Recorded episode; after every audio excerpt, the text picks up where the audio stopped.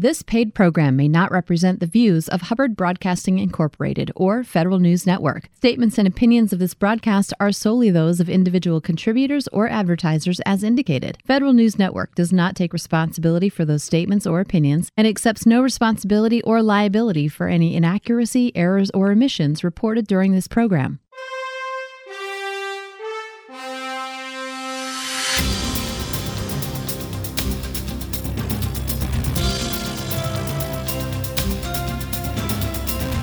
Welcome to the Business of Government Hour, a conversation about management with a government executive who is changing the way government does business.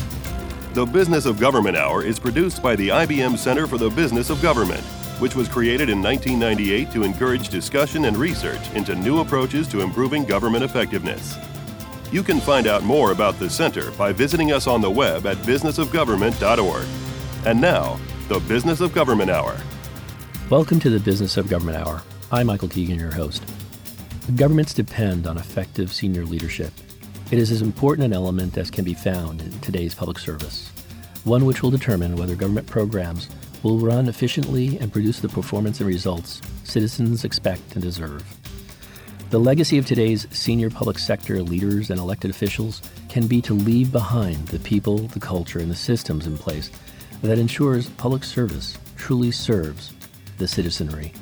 It is important for senior government leaders who are moving on from public service to share their reflections on the work they do and the missions they pursued. Today I'm happy to welcome outgoing two term treasurer of the state of Ohio, Josh Mandel, to reflect on his public service career and his leadership of the state treasurer's office. As the treasurer of Ohio, Josh's number one goal was to safely protect tax dollars. He has worked hard to restore the taxpayers' trust in his pursuit of innovative initiatives around financial transparency, leveraging technological advances such as cryptocurrency and blockchain, and enhancing his office and how it does business. Josh Mandel, welcome to the show. It's great to have you. Thanks, Michael. Good to be on. Josh, would you provide us with a brief overview of the history and evolving mission of the state of Ohio's Treasurer's Office? When was it created, and how has its mission evolved to date? Sure. So, uh, the state treasurer's office uh, was created around uh, the 1800 uh, mark. Uh, to be exact, it was 1796. There's a guy named John Armstrong who was the uh, first state treasurer of Ohio, um, and he was actually the treasurer general for the Northwest territory, and then it became uh, the Ohio Treasurer, and, and Ohio officially became a state uh, in uh, 1803. So interestingly enough, the state had a, a treasurer before it was uh, it was actually a state, um, and then it, it became elected in 1851. Uh, it was a prior to that appointed by the legislature. Uh, it was in the state house, the Ohio State House, for a, a long time, and now uh, you and I are talking uh, from the Rhodes State Office Tower, which is a big bureaucratic tower that overlooks the uh, Ohio State House in downtown Columbus. So, Josh, with such an important mission, could you tell us a little bit more about your office, how it's organized? Sure, it's uh, it's different from when I came in. You know, when I first came in here, there were probably around 140 budgeted positions. You know, now we have we have less than 100 people here, and we we've been able to trim that down over time just by uh, being fiscally conservative, uh, and also uh, using technology uh, to make the dollars go farther. I've, I've, I've been a, a, big believer in leveraging modern technology to uh, stretch tax dollars and just run the operation as efficiently uh, as as possible. Uh, you know, there's a, a lot of people in state governments around the country who shy away from new technology, and we've tried to try to take the opposite approach here. We've really tried to embrace uh, new technology and, and, and seek out new technology and ask the question, how can we use it to empower taxpayers. Uh, Josh, with that context, I'd like to transition to your role. Uh, what are the duties and responsibilities as the treasurer of the state of Ohio? Sure. So my, my main charge is to collect, protect, and invest the state's tax dollars. So uh, we collect uh, around uh, 66 billion dollars uh, annually. We protect around 232 billion because on top of the tax dollars, we're also uh, uh, the custodian for the, the state pension funds. In Ohio, we have five state pension funds. The smallest is highway patrol. Then you have the school employees who are not teachers. Then you got the police and fire. Then you got the teachers, and then you have Ohio PERS, OPERS, which is the largest overarching pension fund that uh, includes a lot of the, the, the local government employees as well.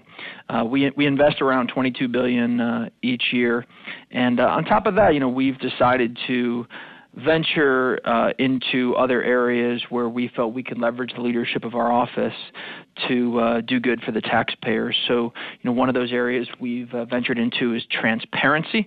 Uh, we've uh, created a, a, website called OhioCheckbook.com, which is now the number one ranked transparency website in America. Uh, we uh, we ventured into uh, allowing taxpayers to pay their taxes with cryptocurrency. Made Ohio the first state in America to do that. That website is ohiocrypto.com, and we also uh, created the first of its kind 529 investment accounts for individuals with special needs.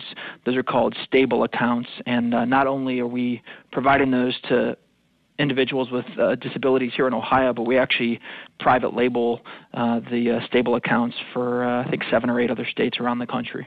Josh, regarding your responsibilities and duties, what are the top management challenges you face in your position? And, and more importantly, how have you sought to address those challenges? I mean, some of the challenges we face here are not unique to our office, but I, I would say these are challenges throughout state governments throughout the country. Is being able to recruit private sector talent uh, you know, the state governments are structured in a way where the the pay structure is usually not in line with private sector pay, and so it, it makes it difficult to recruit uh, private sector talent. So we've been creative in our uh, recruiting, and that we, uh, we we often will ask folks in the private sector, give us two years, come in, uh, you know, enter public service, serve your state, serve your community, do good, and then after two years, if you want to go back into the private sector and make more money, you know, by all means, do what's best for your family. And what we found is once we've gotten people in here for two years, they've really enjoyed the work because it's meaningful, uh, and uh, because of the meaningful nature of their work, um, and, and and also because of uh, you know sometimes having a, a, different lifestyle than they would in their previous job, we've been able to to keep them uh, longer than they originally committed two years. But that's definitely been a challenge is recruiting. Uh, high level talent from the private sector. And I'm a big believer that you know government should be identifying private sector talent and bringing it in. You know, we need more people in government who've signed the front of a paycheck and who've had to make payroll and uh, have have competed in, in the private marketplace. I think the more of those people we have in both elected office and you know in in other public uh, positions, uh, the better our, our, and more efficient our government will be. So that's that's definitely been a challenge. Um, a, a second challenge has been convincing other policymakers to embrace transparency. You know, I'm a big believer in transparency and just making government open kimono. I, uh, I believe that taxpayers have a right to know how the tax money is being spent. Um, but unfortunately, there's a lot of good old boy politicians out there uh, who don't believe in that concept of, of transparency. And so th- sometimes through sugar and sometimes through spice, you know, we've been able to uh, push transparency naysayers into uh, transparency champions, uh, but it, but it's definitely uh, definitely been a challenge. I'd say uh, another another challenge, you know, has been managing uh, relationships um, up and down, up with federal government and down with local governments, because sometimes the uh, incentives are not aligned. You know, federal government may see the world one way, uh, a city or a village might see the world another way, and then the state government sees the world uh, in, in, a third way. And so, having to interface with both federal officials and local officials um, has has been a challenge, and I think we've gotten better at it over the years, but it's uh, it's definitely uh, been a challenge. But like everything in life, I always try to create and identify when we can align incentives and create win-win situations in life. You know, a lot of a lot of people look at, at life and business as, as zero sum, and I, I try not to look at it that way. I try to look at you know ways that we can create win-win situations uh, and, and just align incentives. Uh, you know, while always keeping in mind that our number number one priority is doing what's right for the taxpayers of our state. Along with the challenges you've encountered, uh, leading the effort under your charge um, can be fraught with unanticipated and uh, unexpected surprises. Uh, to that end, uh, what has surprised you most, Josh, since uh, becoming treasurer? It's a great question. I, would say one of the uh, the main surprises has been the um, inability um, to convince young people um, to vote. Uh, and listen, regardless of who they're voting for, whether it's you know Democrats, Republicans, Independents, Libertarians, Vegetarian, what have you, um, you know, I think that uh, that I would call it a duty, that obligation to to, to vote, it's tough to convince young people to get there. And the, some of the perspective I have is, you know, I was in the Marine Corps, I did a couple tours in Iraq, and you know, guys who died over there in Iraq and Afghanistan, and obviously in previous generations, Vietnam, Korea, World War II, you know, the oath they took to uphold and protect and defend the Constitution, you know, they're really protecting and defending the rights of their peers and fellow young people back home to go um, vote and have their voice heard in democracy. And when you see so many young people not do that, um, it, it, it's frustrating. So it's you know, that's sort of like a been a side project of mine just to inspire and motivate young people to just take hold of their country. Um, and it, it's it's it's been frustrating. I mean, it's it's it's it's been a challenge, and I, I don't know if statistically, I don't know if it's any different today than it was during the Vietnam generation or World War II generation. I mean, maybe the percentages of teenagers and folks in their 20s voting today is the same than it, it, it was in previous generations. I, I just don't know. But what I do know is today it's very low, and that's just uh, you know it's been sort of surprising to me, and um, it, it's been unfortunate that we've been uh, unable to change it. But I guess you got to take the long view and the long play on that. And you know, I'm gonna even once I'm out of public office, gonna continue on that charge to to try to convince young people to to really engage in their democracy and the, in the democratic process. And Josh, I'd like to know you kind of hinted a little bit about yourself uh, being in the military and uh, an elected official in the state house, but uh, could you tell us a little bit more about your career path how did you begin your career, and what brought you to your current leadership role? Sure. Yeah. So as I mentioned, I was I was in the Marine Corps. I went through boot camp in, in Parris Island down in South Carolina. Did a, a couple tours in Iraq along the way. I was in uh, um, Anbar province, which is the western portion of, our, of Iraq, in 04, and then went back again for part of the surge in 07, 08. Uh, got out of the Marine Corps, and, and then have been involved in, in public service here in Ohio. Um, was uh, in the state legislature. Know, I'm a Republican, but I, I represented a district that was two to one Democrat to Republican.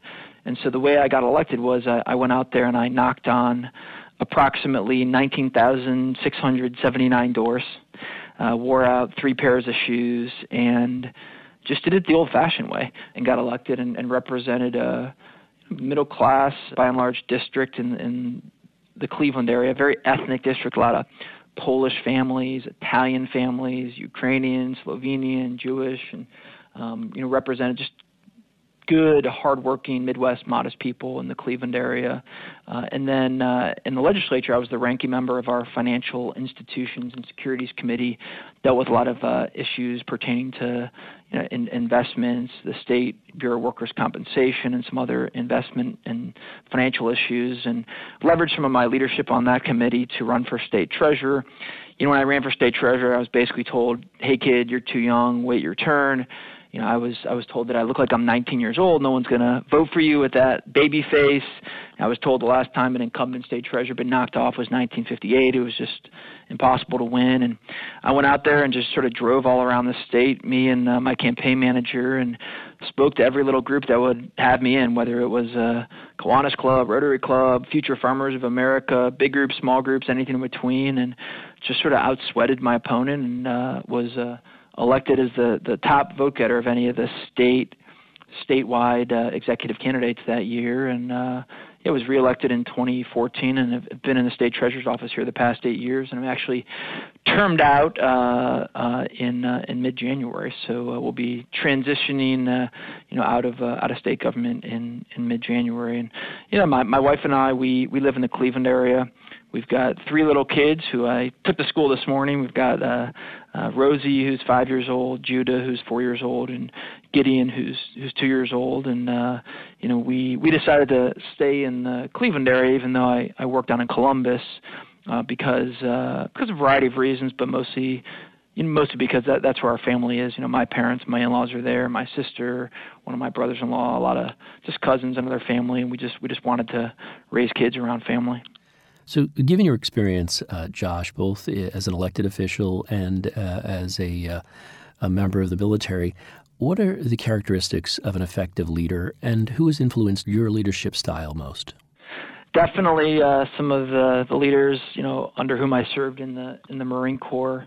You know, there's there's different leadership traits and principles that they they hammer into you, and instill in you in the Marine Corps. Uh, one of the most important ones that I took from the Marine Corps and have really applied uh, in my, my leadership here in, in the state treasurer's office is uh, bearing. You know, not not being too high in the good times, not being too low in the bad times, just maintaining bearing and and calm and, and focus all the time. And I, I think people who are part of an organization they they look to their leaders to signal, you know, how they should be feeling oftentimes. And if you have a leader who gets too excited in the good times, then oftentimes the team will be too excited in the good times. Or if you have a leader who um, gets too down or low in the bad times or loses his cool in the bad times, then others will do the same. And so, you know, I think just staying level and maintaining bearing regardless of the current situation is very important leadership trait that the, the Marine Corps instills in Marines, and it's one that I've definitely you know, carried with me in, in public service. Uh, another one is obviously integrity and character. You know, doing doing the right thing when no one is watching. Um, and I, I think that's it's, it's those are like kitchen table values as well. You know, we're trying to instill in our kids is is always doing the next right thing, and, and, and especially doing the right thing when when when no one is looking. Um, those are some of them. You know, my my drill instructor, one of my drill instructors from Parris Island, um, is uh, one of the people that's really um, shaped and uh, instilled and motivated me, and and and and really crafted the way I, I, I work and operate and, and, and, see the world, you know, both as a husband and a father and also as a, as a public servant. And so I actually still stay in touch with one of my drill instructors there from, from Marine Boot Camp in Parris Island. Obviously, there were a lot of other Marines along the way that I, I served with that impacted me in all different ways. You know, one of the nice things about the Marine Corps and the military in general is that it's completely blind to race, religion, socioeconomic background, you know, in, in general, you know, what they instill in you is like, listen, we don't care, you know, what color your skin is. We don't care what religion you are. We don't care where you come from. We don't care how much money or little money your mommy and daddy have. You know, you're all equally worthless to us. You know, is essentially the the the joke they they say around boot camp. But what they're actually saying is, all we care about is, are you a good Marine, and you take care of your fellow Marines. And that kind of uh, uh, character and straight arrow mentality and uh, and loyalty you know, the kind of values that I want to instill in my my kids, uh, and they're the kind of values that I want to instill in any culture uh, of any organization in which I'm involved, especially the ones I'm leading. What is OhioCheckbook.com? We'll explore this question and so much more with Josh Mandel, Treasurer of the State of Ohio, when our conversation continues on the Business of Government Hour.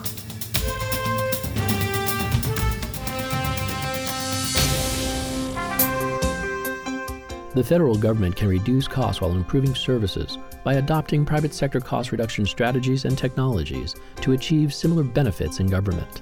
Check out the IBM Center Special Report, Transforming Government Through Technology. It outlines how technology based reforms can reduce federal costs by more than a trillion dollars over the next decade. Download Transforming Government Through Technology and all center reports at businessofgovernment.org.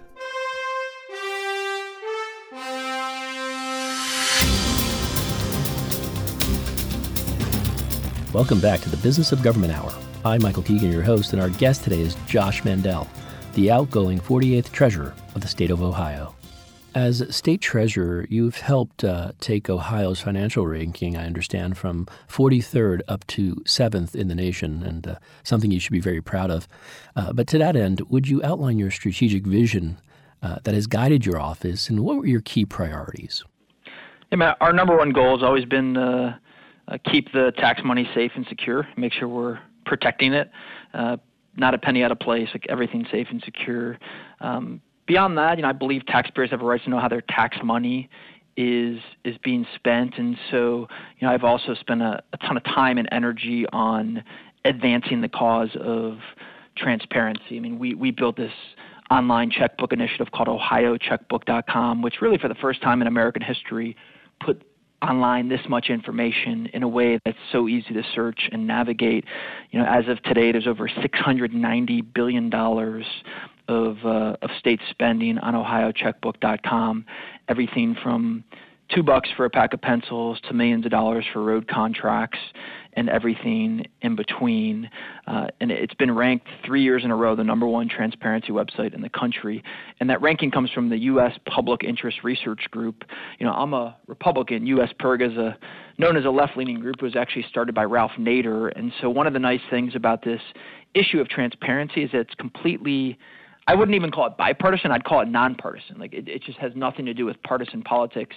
In fact, what I what I've observed in this transparency cause is that the, the folks who support it are across party lines. They're mostly people who embrace technology and have nothing to hide.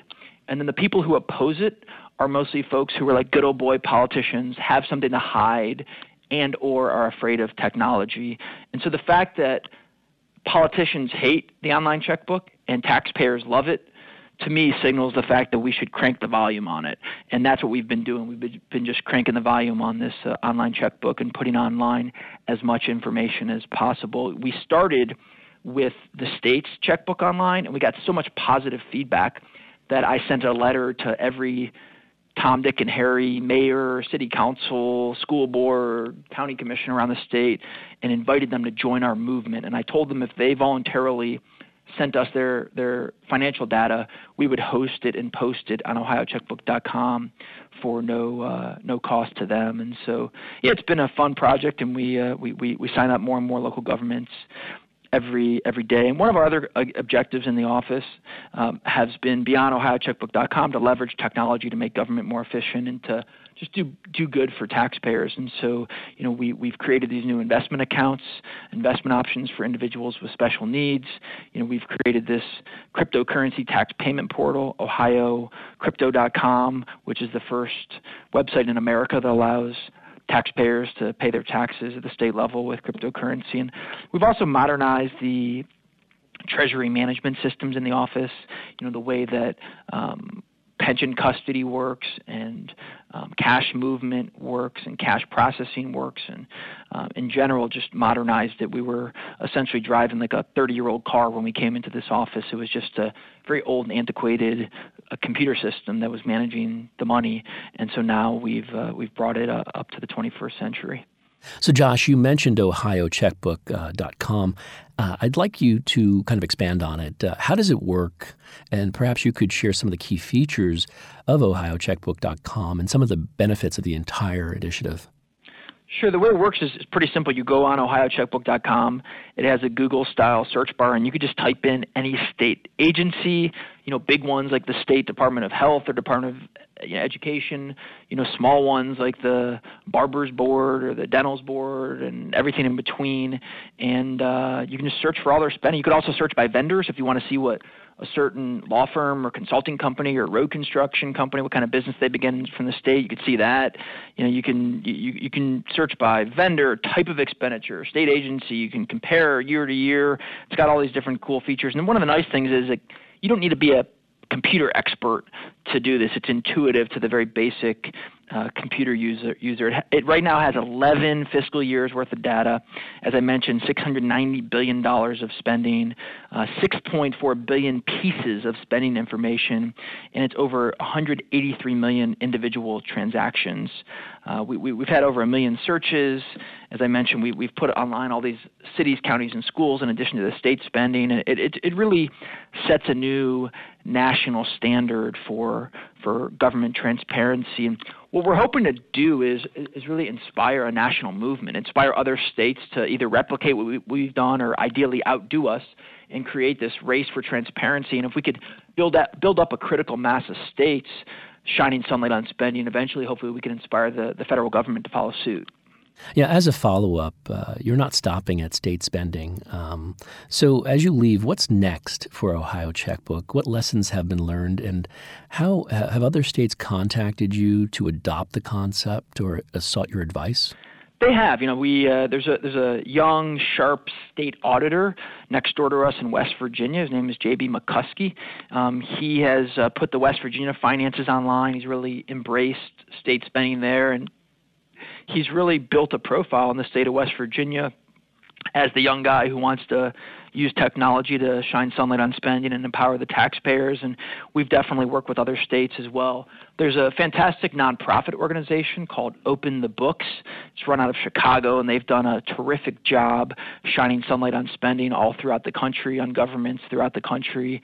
And there's just there's a lot of interesting stuff going on uh, in this uh, in this space. And there's also you know private sector companies that have uh, popped up who are who are helping government to really advance the cause of, of transparency. So th- this issue of transparency it's a really empowering issue um, to to taxpayers, and it could take um, you know someone who yesterday was very cynical about the democratic process and how government works, and today really empower them to to take control of their government and hold politicians' feet to the fire. Uh, along with a race towards transparency, uh, which you are a recognized champion of, another important goal of your office during your tenure was safely protecting tax dollars. To that end, how have you improved your office's operations, eliminated waste, and saved taxpayer money? Yeah, so when we first came in, we did a, a top bottom review of the entire office, looked in every nook and cranny from the previous administration, and figured out where we could find efficiencies and cost savings. You know, we cut bills, we cut wasteful spending, big things and small things, and we've generated about a 9.4 million dollar surplus since taking office in 2011. Uh, we also refinanced some of the debt, saved uh, taxpayers around 58 million dollars doing that. Uh, and, and you know, we've, we've we've as I mentioned, looked big and small on how we can save save taxpayer money, cut spending, and, and, use technology to really stretch the tax dollars. Since taking office in 2011, you sought to refinance outstanding state debt. Uh, would you tell us more about your efforts around debt management? I mean, as we saw the you know interest low interest rate environment, we viewed it as a, as an opportunity to refinance debt and uh, and, and save money for for taxpayers. And so uh, I've surrounded myself with bright, intelligent men and women um, who've brought to me a lot of good ideas. This one of them, and uh, I said, "Listen, you got a good idea. Let's do it." And uh, they went out to the marketplace, executed, and over time have saved the taxpayers uh, over 58 million dollars. And so.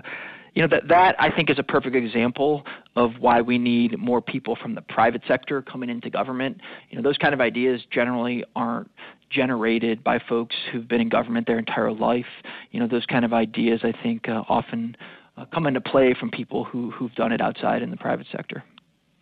So the Treasurer's Office offers investment options for local governments within the state of Ohio. Uh, I'd like to talk about two the State Treasury Asset Reserve Star Plus and Star Ohio programs. What is the purpose of either of these programs, and how have you sought to innovate the use and management of these programs? So the, the, the, state of Ohio has approximately 3,962 uh, local governments and school systems. So you got like big cities like Columbus, you know, big counties like Cuyahoga, which is where Cleveland is. You got um, you know small villages, you know, with only a few hundred people and townships and everything in between. And, and so, oftentimes, especially with the smaller school systems and, and villages, they just don't have the expertise at the, at the local level to invest the dollars. So, oftentimes, they will send it to the state treasurer's office, and the state treasurer's office will pool it and, and invest it on, on their behalf. You know, this is a, a concept pooled investments that has been around for a long time. It was actually pioneered by one of my predecessors many years ago in the state treasurer's office here in Ohio and uh, and now it's become the norm in state treasurer offices and fiscal offices around the country. And so, um, you know, we we have a good investment staff here in our office who, who who've thinking thought outside the box and done some creative things with the the management and investment of local local government dollars. And you know, I, I think if you go and talk to cities and school districts around the state, they appreciate some of the innovation we've made in this area, which has allowed them to generate better rate of return for their tax money. And remember, this tax money, I mean, this is the actual money the local level that's being used to you know buy books for for the school school libraries to make sure the they could buy new school buses that are safe and secure for our, our kids. You know it allows cities to buy a new snowplow to plow the streets. You know, th- these are the nuts and bolts that make our local communities go. And so if we can generate a little more return on that investment and a, a, school system has you know a couple hundred thousand extra dollars at the the end of the year you know they could put that that money to work or if a, a city's got an extra million dollars you know they could put that money to work um, to either uh, return it to the taxpayers or, or invest in the infrastructure and services and operations of their city or school is Ohio the first government in the world to accept cryptocurrency for payment for government taxes? We'll explore this question and so much more with Josh Mandel, Treasurer of the State of Ohio, when our conversation continues on the Business of Government Hour.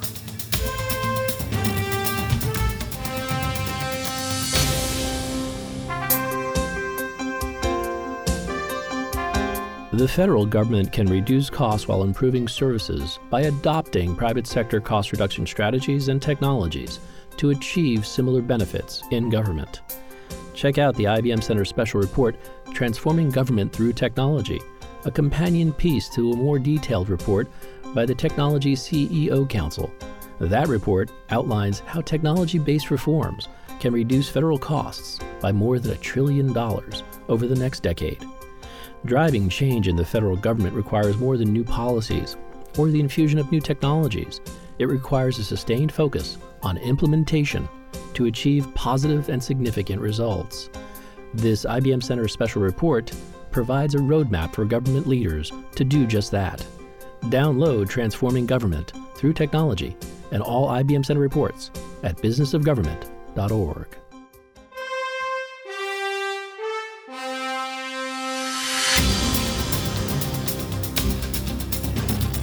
Welcome back to the Business of Government Hour. I'm Michael Keegan, your host, and our guest today is Josh Mandel the outgoing 48th treasurer of the state of Ohio. Uh, Josh, Ohio has become the first state in the United States and one of the first governments in the world to accept cryptocurrency for payment for businesses to pay their taxes. Can you describe the events that led up to this decision to accept Bitcoin for taxes? Uh, would you tell us more about the decision making process and the stakeholder engagement involved in making this decision? I've been a crypto enthusiast for a long time, and I've also been a technology enthusiast. And, and the, the my my enthusiasm about technology really comes from how we can use it to make government more efficient and save money for taxpayers and just make taxpayers' lives on a day-to-day basis easier. Uh, and so the thrust behind OhioCrypto.com was to give more options and ease to taxpayers and how they pay their taxes. Pr- prior to this, they could pay their taxes via check. They could pay their taxes via uh, ACH. They could pay their taxes via credit card. And now with OhioCrypto.com, they have a new option to pay their taxes via cryptocurrency. And the fee to pay your taxes via cryptocurrency is now actually lower than the fee the fee to pay via credit card. And so it's just another option for taxpayers. You know, another reason we launched OhioCrypto.com was to really plant the flag in the state of Ohio uh, as a state that is embracing blockchain technology and really send the message to entrepreneurs and software developers around the country listen if you want to build a, a technology business come to ohio and do it and you know, we're seeing a growing investment thesis among venture capital firms who are moving away from Silicon Valley and starting to invest more and more in the Midwest.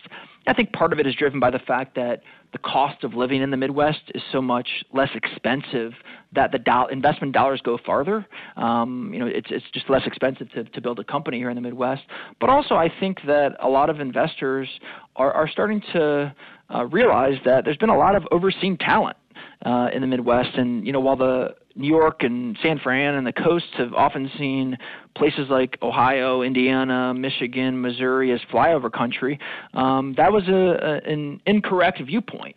Um, actually, what it is is it, it's a it's a robust epicenter for hardworking, strong valued people um, who want to come to work early, leave late, be creative, uh, and uh, it's a great place to build a build a technology business. And so, a second reason we launched OhioCrypto.com is to try to attract um, folks who want to build technology business. And the, and the third reason we, did this is to try to bring more legitimacy to the crypto space. You know, for a long time, naysayers of cryptocurrency have argued that until the government recognizes it, until you can actually pay your taxes with it, it's not real. And uh, you know, we're trying to cut the legs out from beneath that argument because now you can pay your taxes with it in the state of Ohio, and hopefully other other states will follow suit. And ultimately, if we can build up a critical mass of states allowing their taxpayers to pay taxes in crypto, ultimately the, the federal government will follow suit as well.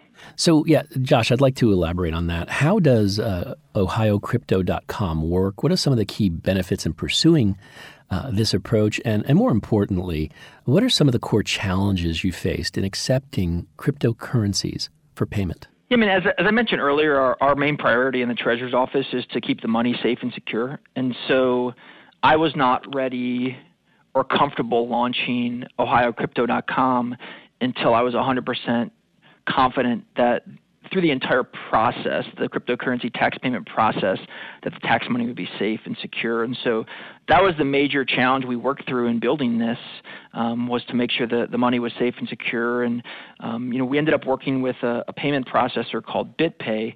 They're headquartered down in Atlanta. They were the first company in the United States to get into this cryptocurrency payment space and they've been uh, great to work with. You know, my staff has worked with them on the minutia and the details, and all the feedback I get from my staff uh, is that they've uh, really punched above their weight and uh, gone above and beyond to make sure the process is easy for Ohio taxpayers and the money is safe and secure throughout the process. Are you only supporting Bitcoin or also the other cryptocurrencies that BitPay supports? Does Ohio eventually plan to hold cryptocurrencies instead of immediately converting them to dollars? Great question. So the first phase of OhioCrypto.com is limited in two ways. It's limited in that we're only accepting business taxes via cryptocurrency, so 23 different business taxes. And it's also limited in that we're the only cryptocurrency we're accepting to begin with is Bitcoin. However, what I envision for future phases of OhioCrypto.com is to expand in different ways. First, to expand from just business taxes into individual taxes to allow individuals to pay their personal taxes via cryptocurrency.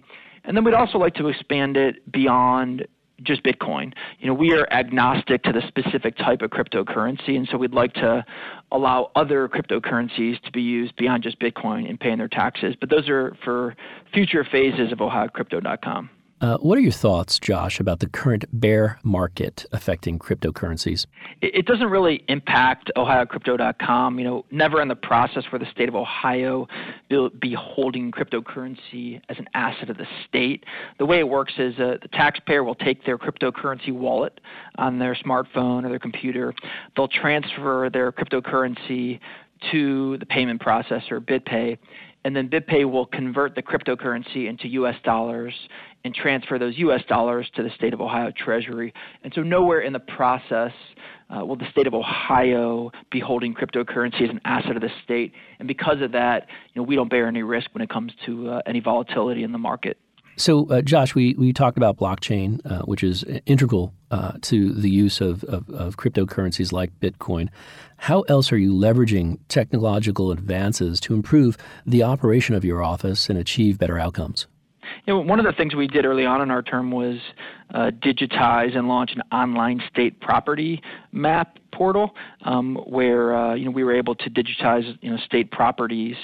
Um, it, it, essentially allows the public to view all state-owned land and buildings through a Google Earth uh, style program. Um, some other things we've done, uh, you know, we call it the Treasurer's Transparency Project. Under that umbrella, we posted all public salaries online, so you can see how much I'm getting paid, or the governor, or any employee in state state government. We also put online teacher salaries and university salaries. Um, you know, on uh, on top of that, we've uh, uh put a lot of the public pension salaries online, and so it's you know, this issue of transparency is one that I, have really embraced, and uh, you know, I think for any public official out there who's looking to empower taxpayers, they should uh, lead on the issue of transparency. Josh, you've led the way on uh, exciting new initiatives that seeks to improve the lives of individuals with disabilities. Would you tell us more about the launch of Ohio's Stable accounts? How does this program offer financial independence to people with disabilities? Sure. So prior to Congress recently changing the law, uh, if an individual with special needs, Down syndrome, cerebral palsy, other types of disabilities, autism, what have you, if they had a net worth of over $2,000, they would be at risk of losing their health benefits. If you think about how low that ceiling is, I mean, $2,000 is a very low ceiling. So what would happen is, you know, if there was someone with special needs who was high enough um, uh, performing where they could, you know, work at a grocery store or work at a workshop or, you know, you know, work at a company doing whatever was appropriate, they couldn't really keep the money they were earning. So they were essentially forced to work in slave labor if they wanted to work. And then secondly, if a family member wanted to give them money for a Christmas gift or birthday or whatever, they couldn't really keep it beyond two thousand dollars, you know, which was just bad law. So Congress, in a bipartisan way, to their credit, changed the law and said to the states, um, if the states want to, they can create 529 styled investment accounts for individuals with special needs. Uh, and these 529 accounts would have a threshold over 400,000 instead of 2,000. And so we decided to be the first state in the nation to do that. We've really led the charge, uh, and um, you know, right now we have over 10,000 enrollees in uh, you know in the in the stable account program, um, around 4,600 here in Ohio and around 6,200 around the country, and it's been game changing and really empowering for individuals with special needs. And let me explain like why it's important. So let's say you have a son or daughter with you know Down syndrome or autism.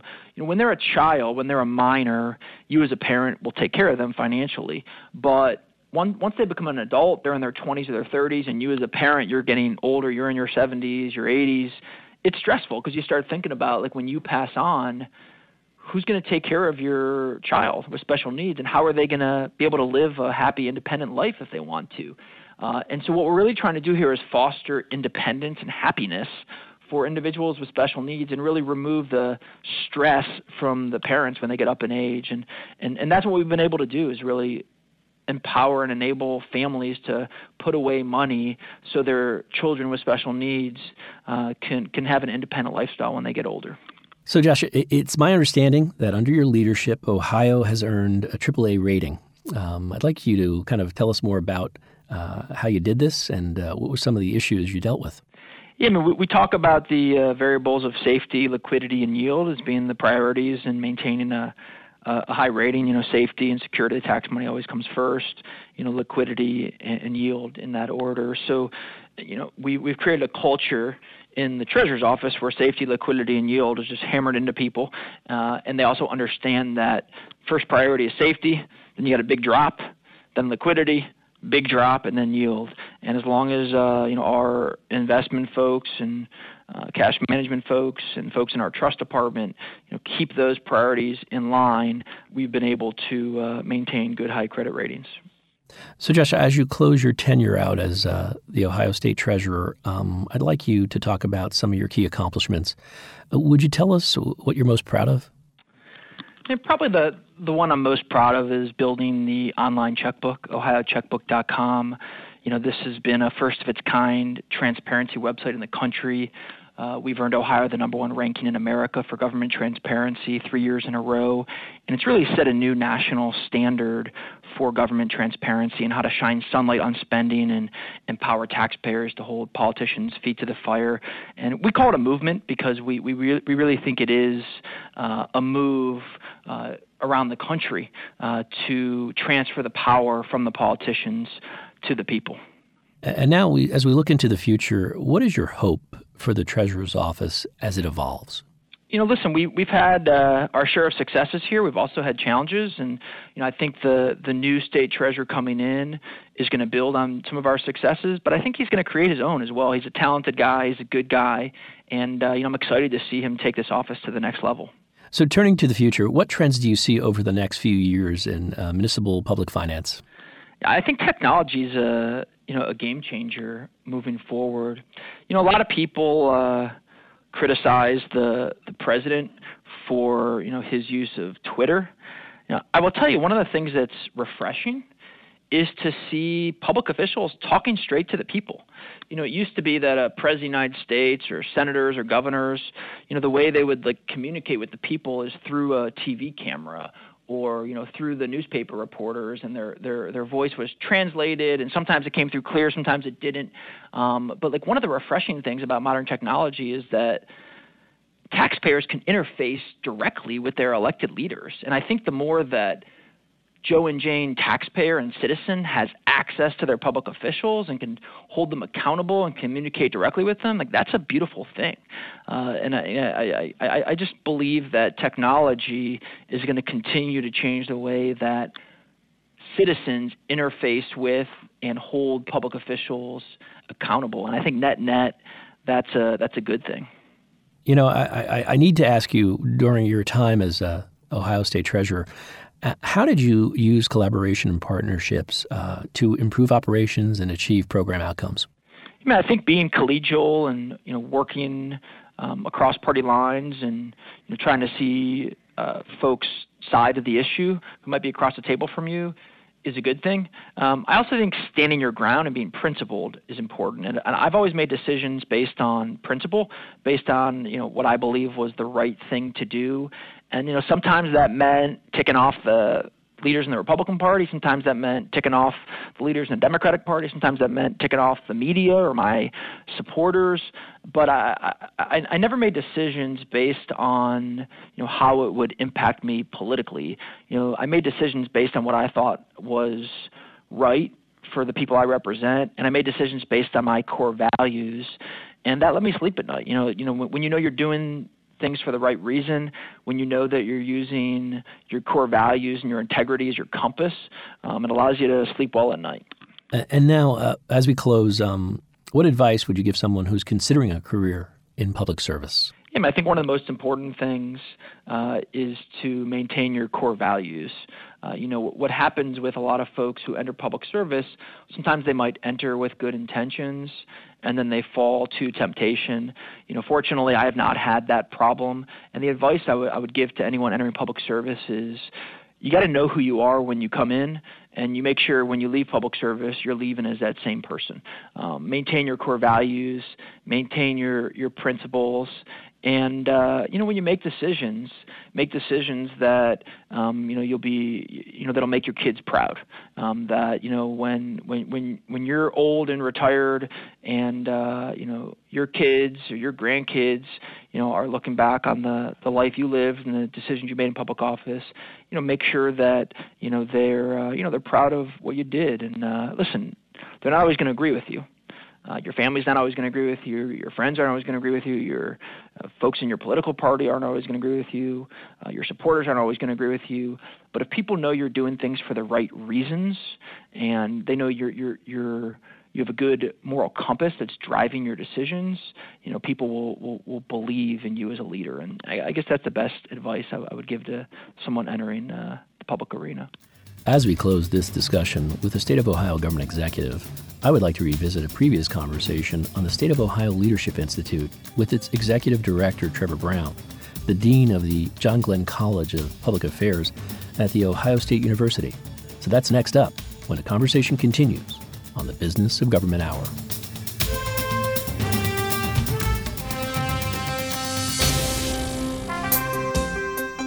The federal government can reduce costs while improving services by adopting private sector cost reduction strategies and technologies to achieve similar benefits in government. Check out the IBM Center Special Report, Transforming Government Through Technology. It outlines how technology based reforms can reduce federal costs by more than a trillion dollars over the next decade. Download Transforming Government Through Technology and all center reports at businessofgovernment.org. How is the Veterans Appeals process changing? What are the key priorities for the VA Board of Veterans Appeals? How is the implementation of the Veterans Appeals Improvement and Modernization Act of 2017 going? Join host Michael Keegan next week as he explores these questions and more with Cheryl Mason, chairman of the Board of Veterans Appeals within the U.S. Department of Veterans Affairs. That's next week on the Business of Government Hour, Mondays at 11 on Federal News Network.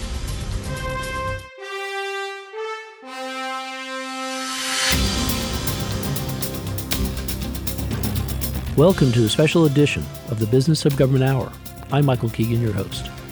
Governments today face serious, seemingly intractable public management issues, that go to the core of effective governance and leadership, testing the very form, structure, and capacity required to meet these problems head on. Today, most effective government leaders can spark the imagination to look beyond the day to day urgencies and reflect on the serious problems and critical challenges they face. Leaders are responsible for envisioning, shaping, and safeguarding the future, creating clarity amidst uncertainty. This is no small feat, and it is made increasingly difficult in the 21st century, where rapid, unforeseen change seems to be the only constant. What is the mission of the State of Ohio Leadership Institute? How is it developing the next generation of Ohio's elected state and local leaders? I'll explore these questions and so much more with Trevor Brown, Executive Director of the State of Ohio Leadership Institute and Dean of the John Glenn College of Public Affairs at The Ohio State University. Trevor, welcome back to the show. It's great to have you. Thanks. It's good to see you again. So, Trevor, would you tell us more about the mission of the State of Ohio Leadership Institute? It's very simply to develop the next generation of uh, state and local elected leaders in the state of Ohio. Mm-hmm. What, when did it start, and and more importantly, what prompted its creation? It's a pretty remarkable guy. The current Speaker of the House in Ohio, gentleman named uh, Cliff Rosenberger, a very young man, second youngest speaker in the history of Ohio, um, and at one point in time, the youngest speaker in the country. Uh, he's in his mid 30s. Uh, and interestingly, was coming to the end of his term and thinking about what kind of impact did he want to have beyond his time in office. Uh, and interestingly, he reflected on his own personal circumstances. Here he was, the youngest person in this role in a long, long time, uh, and yet he was going to have to leave. And why was that? It's term limits. And uh, his insight was that uh, term limits had really reduced the ability of the legislature to play its role as a co equal branch of government. Uh, term limits had ceded power to the executive branch. Uh, and interestingly, to, to lobbyists. Um, they were the enduring institutional memory of the state of Ohio, uh, and not the citizen legislators that term limits were, were supposed to, to bring into office, which they did. Uh, and so I think in a in a perfect world, maybe we'd get rid of term limits, but those are constitutionally enshrined now. The uh, state of Ohio embarked on those in the uh, early 1990s, uh, and I don't think there's any great uh, push to get rid of them. And so the next best thing he he could envision was creating a resource for that next generation of leaders moving into elected office to prepare them for the, the, the magnitude of their of their roles. So he he wanted to place this in a university uh, because he thought that would be an enduring institution that was neutral and a, and a third party. Uh, and and would be respected by by that that next generation of leaders coming coming into these elected roles. Is it just elected officials, or are you also um, working with appointed officials too? So the aspiration is to serve both, okay. um, elected and appointed. Um, because it's the state legislature that's provided us this funding, we see those as our principal client, so to speak. Uh, but over time, as we deliver more programming, the hope is to expand that to reach as many people who are new to their roles, inclusive of the staff. Mm-hmm. Um, we often neglect the staff when we think about the the infrastructure of leadership uh, that goes around with elective service. It's not simply the person who was nominated and appointed or, or elected. Um, it's their it's their staff as well. How did you get funded? So, uh, Speaker Rosenberger, in his um, role as the, the, Speaker of the House, oversees the legislative process around the biennial budget in the um, in the state of Ohio he he worked this through the the state budget, and so it is an authorization and uh, contribution from the state to to start this. But we also brought other resources to bear in, in, this as well. The university, through the Glenn College, where this will be its home, has provided some resources as as well, and we will seek out philanthropic resources too. So as you're you're building the institute, what um, what are some of the key leadership programs you're offering? So we are in the development phase, um, and the first programming will roll out this summer. The first is a leadership academy. It will be residential on the campus of Ohio State University, taking elected officials out of their day to day life. We're going to do it in the summer when it's not the thick of the governing process. The state legislature session will be over then. Um, and the idea is to take them away from the immediate requirements of serving their constituents uh, and get them to reflect beyond campus put them in uh, experiences where they're with their peers at the state and local level. It'll be a mix of state and local, and with experts, uh, both academics and, and practitioners. So, one part will be uh, this residential leadership academy. A second part of this is a series of conferences, symposia, bringing thought leaders together to both share lessons learned, but also broadcast out to the broader citizenry about the good work that we're doing. Part three will be trying to get young people engaged, a mission that we in higher ed have all the time. But fortunately, the speaker saw this as an important build the pipeline, right? And so it's getting high school students and, and college age students not just interested in public service, which is again a mission we have in the college, uh, but in elective service. Uh, this is an era where lots of people who used to think of serving their constituency it's not on their radar. Perhaps it's the divisiveness of politics. Perhaps it's the intrusion into your personal life that comes with uh, running for office. All those things are still present, but we, we need young people to be thinking about this as a not necessarily a career, but as a part of their, their public service. And then there's a fourth part that we will develop, which is a series of training modules in, in key areas ethics, the budget process, key policy areas, health policy, trying to get resources uh, in front of these decision makers uh, in, in ways that they can consume it efficiently. Could be in person training, could be online, could be podcasts, could be a variety of ways to convey information to them. And what, what do you see the, are the benefits of, of, of, of these tracks? So I think the f- most fundamental uh, is that it leadership training raises people's horizons. Just the act of inviting someone or, or asking them to apply gets them thinking beyond just what do I need to do today to advance my career. Oh, I, I'm a leader. I, I am here to represent a broader set of interests than just myself. And so just participating in leadership training really raises people's sights and gets them thinking longer term temporally yeah. what's what's going to happen down down the road but also horizontally if I'm an elected official, I don't just represent the 51% that voted for me. I represent all of my constituents.